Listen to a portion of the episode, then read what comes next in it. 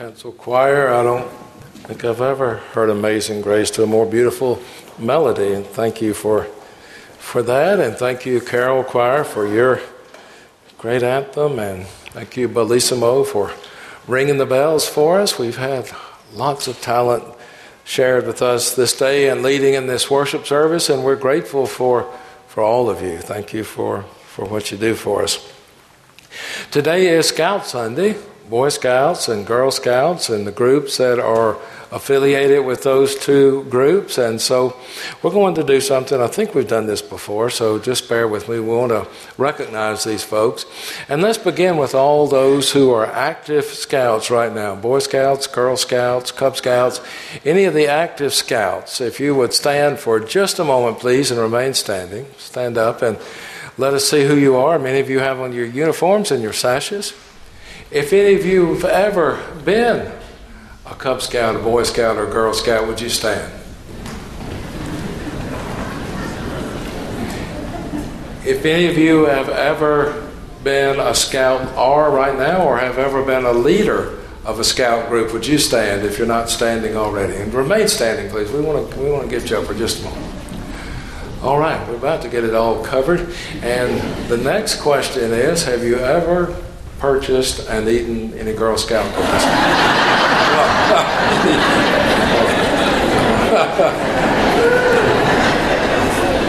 And the last question is, how about the same question with Boy Scout popcorn? Have you ever, ever tried it? All right, well, just look around you and you can see what kind of an impact that the Scouting program has had on generations, and we're grateful here at Noonan First United Methodist Church to be a part of that, to have such a great program here and to have other groups that sometimes use our facilities. We are delighted to be in ministry with all of these folks, and thank you all. I know it takes a lot of time and a lot of effort, a lot of resources to keep these programs going, so thanks to all of you who who make that possible.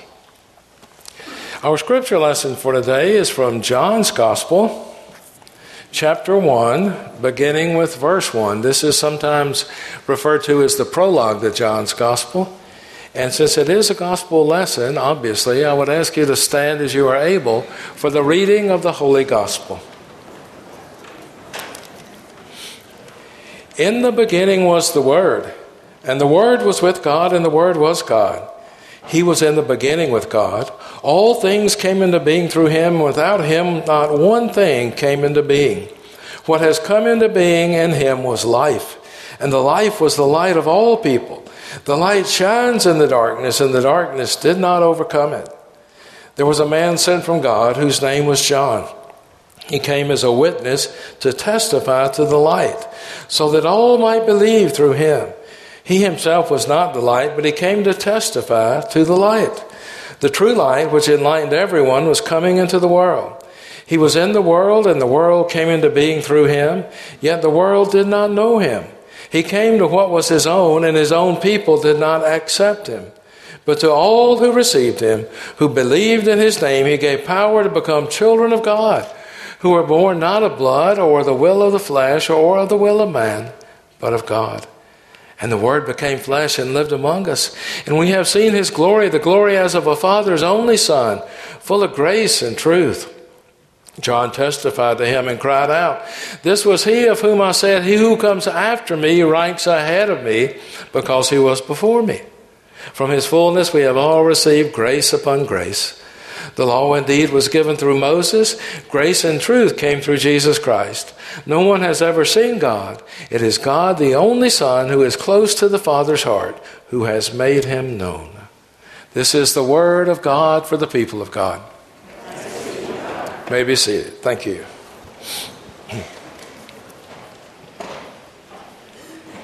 We're continuing our Epiphany sermon series and these days between Christmas and Lent, based on a hymn by Philip Bliss, and we talked about that last week. The hymn is Wonderful Words of Life, and we've been talking about what some of those life words are and what the opposite of a life word is and a death word, a word that brings hurt and heartache and harm and destruction. So prevalent are death words in our culture that we have to be very careful about the way that we use the language and the things we say to and about one another. Words are powerful. What we say matters. It's not just what we do. Some folks say that. It's not what you say, it's what you do that matters. Well, that's wrong. It's both. It's both. Words can be powerful and helpful, and words can be destructive. And the first life word we talked about was love. More than a feeling. And the opposite of love is hate. And we talked about mercy and grace today, but when we talked about mercy, the opposite is revenge. Revenge is always a death word. And word number three for today is grace. John's Gospel, in the prologue we read just a moment ago, mentions it time and time again. And the Word became flesh and lived among us, full of grace and truth. Grace, the opposite of grace, which I think means acceptance. The opposite is rejection. And rejection can often be a death word. For the next few moments, I want to think about the theological concept of grace and how we've interpreted that traditionally in United Methodism. Three kinds of grace, and I know there are other branches and other ways of looking at it, but for our purposes today, I want to mention just briefly prevenient grace, which is the grace of God at work in our lives and in our hearts, often before we're even aware of it. And then justifying grace, and that's where I want to spend most of our time today, being accepted and accepting the love and mercy of God into our hearts and into our lives and embracing that. And then there's sanctifying grace, which is the process of growing in grace all the days of our life, never having it all, never grasping it all, but growing in grace, growing into the likeness of Jesus the Christ, serving Him in this world as we grow in sanctifying grace. Grace. Someone said not long ago, and it, it really stuck with me, that the final act of grace in our lives is to make us graceful and gracious people. Justifying grace tells the story of about how individuals enter into a relationship that God offers. It's the moment when we realize that we do not merit the relationship. It's not something that we work our way into. In a sense, it's a double acceptance. We accept the relationship that is offered to us in Christ if we can. Paul Tillich, a well-known theologian of the last century, said, "Accept the fact that you are accepted." And he was speaking of grace, justifying grace, turning around, awakened awareness, being aware of the love and the companionship that is offered to us through Jesus the Christ, saying yes to the God who has said yes to us in Jesus. Now let's think for a moment about that nature, that relationship that God offers. God is constantly pursuing us. Some folks have referred to that as God, the hound of heaven, baying, and you can hear the footsteps even before we've accepted God's grace, the prevenient grace, God after us, like a hound, not to destroy us, not to harm us, but to love us, and to care for us, and to call us to work in this world. The prophets often called in the Old Testament people to faithfulness, to make the grace of God known, to turn their lives around, to warn them, and to, to call them back to the ways of God. And there are examples after example of that. And one of those examples is in Hosea chapter one, the first three verses. Hosea the prophet, he's called. And it's a strange request. God calls Hosea to take a wife of less than stellar reputation and to visualize in that relationship to the people of Israel what their unfaithfulness was all about. So he married a woman named Gomer. And I can't, I just want to say Shazam when I hear that word, just um, Gomer of all people. And what was up with that? But it made the point. The prophet made the point. Now, Jesus began his ministry by calling people to the relationship offered by God. And in Luke chapter four, it's very evident. According to that chapter with verse sixteen, Jesus came to Nazareth where he had been raised. And he went to the synagogue on the Sabbath day, on the holy day. He went to church to worship, to put it in our terms, sort of, because that was his custom. And I've always thought if Jesus needed to be with the gathered people of faith on the holy day, how much more do we need to be with a gathered community of faith? I've talked before about my least favorite song ever to have showed up on a Waffle House jukebox, and it's called Me and Jesus Got Our Own Thing Going. We don't need anybody to tell us what it's all about. Well, that's nonsense. We need each other.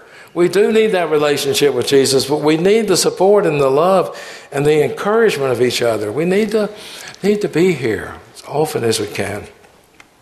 You probably heard this story, but I can't really pass it up. Uh, she walked into his room one Sunday morning and said, "Get your sorry self out of bed. It's Sunday and you got to go to church." And from somewhere underneath the covers, there was a large lump there covered by all these blankets and all. The voice came back to her and said, "But Mom, I don't want to go.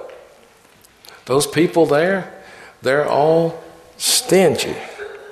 And they are snooty. And none of them likes me very much." And she said, "That doesn't matter, son. Get up and get ready for church. You're the pastor."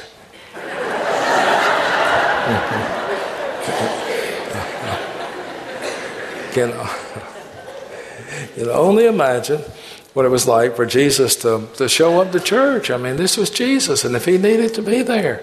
And I've always wondered, I think he was in the synagogue, and he was often teaching, sitting down to teach. And he was not sitting toward the back, as somebody said, so that he could beat the Baptists to the restaurants. He, he was there right in the middle of the whole thing. "The Spirit of the Lord is upon me," Jesus said, "because he's anointed me to bring good news to the poor, to let the oppressed go free, to proclaim the year of the Lord's favor, to cause the blind to see." He was quoting from Isaiah. He was describing his ministry. The year of the Lord's favor to be proclaimed. Everyone was invited to the party. And that's what the grace of God, so much of the grace of God, is all about. God wants all of us to come to the party. God does not offer us things, but a relationship, the genuine love of, of self-giving. Love from God and for God. Love from others and for others. They become so entangled and so intertwined. The two greatest commandments really may be one, to love the Lord your God with all your heart, mind, soul, and strength, and your neighbor as yourself. We really can't separate those two. They are really one in so many ways, but love originates with God. And what a breakthrough it is in our prayer lives when we realize that the most important things are not things at all. And then there's our acceptance of the relationship, justifying grace, what we're talking about, the, the moment or the moments when we accept the relationship God offers. I remember on this Confirmation Sunday, I remember my confirmation, and the pastor who led that class, there were only five or six of us in there. And I remember still some of the things he said to us, some of the things he said about God takes our sins, all of our sins, remembers them no more, and buries them in the deepest part of the ocean. And I was trying to get my head and, and heart wrapped around how deep that is and how important that is. I've, I've hung on to that expression and that thought for all of these years. And that acceptance is often referred to as our conversion. Prior to his life-changing, heartwarming experience on Aldersgate Street, May twenty-fourth, seventeen thirty-eight, John Wesley made the same mistake that the Apostle Paul and Martin Luther and others had made. Figured, if I can just keep all the laws and the rules and the regulations and get all that straight, then it's going to be fine. And my relationship with God will be fine, but something was still missing. And Wesley made that claim later that works never again intruded or protruded precursors of the justifying act. He said, "I believe in justification by faith alone as surely as I believe that there is a God." Accepting what God has done for us. We don't have to get it all right. We keep working on that. We want to obey those commands. We want to keep things right, relation with God. But somewhere along the way, we've got to open our heart and receive the grace he offers. And we find new ways of accepting Christ more and more into the depths of our hearts when we come to a better understanding of ourselves, when we come to a better understanding of God and the claim that God lays on our life. God is justified in doing that. Our acceptance is an act of faith. We never, never, ever merit the relationship. But by grace, accepting by faith, it becomes who we are, and that's who we become. The faith that Jesus asked of his followers from the beginning of his ministry is one of trust and one of self-abandonment, by which people no longer rely on their own strength, and that's hard for us. Hard for us in our culture. We like that idea of pulling ourselves up by our bootstraps and doing things for ourselves, but in this matter of faith, we open our hearts and receive something that's been done for us that we could never do for ourselves. One of my favorite writers talks about justification in terms of justifying the print, lining up both sides of the page where it all comes out and it looks neat and it looks even. Justification, lining our lives up with the things of God, and living a way that would be pleasing to God, to become servants for one another and for this broken world, justified, lined up with God's call on our life. And we don't always have to hear that voice on the road to Damascus. We don't always have to be struck down. The writer said that just by noticing the holy and hallowing moments of our lives, those things that touch our hearts, those things that create memories for us, the joy we find in being alive and loving and caring for one another, the holy and hallowing moments of our life, and we become lined up with God's purposes. That God is active in our conversion, and our justification is a sure thing that's core, that's bedrock for who we are and what we believe, that we grow in that faith and maturity, as the writer of Ephesians said in four, chapter four and verse thirteen, to the full measure of the stature of Christ is another given. We don't get it all at once. We couldn't handle it and we couldn't stand it. God touches our emotions and we respond with enthusiasm, but we do not depend solely on our feelings. Feelings are fickle and they can fool us sometimes. And some of you may have been somewhere in your past done the karaoke thing. I've never, ever, I know better. But one of the most popular karaoke songs of all time is Feelings, nothing more than feelings. But feelings can mislead us sometimes.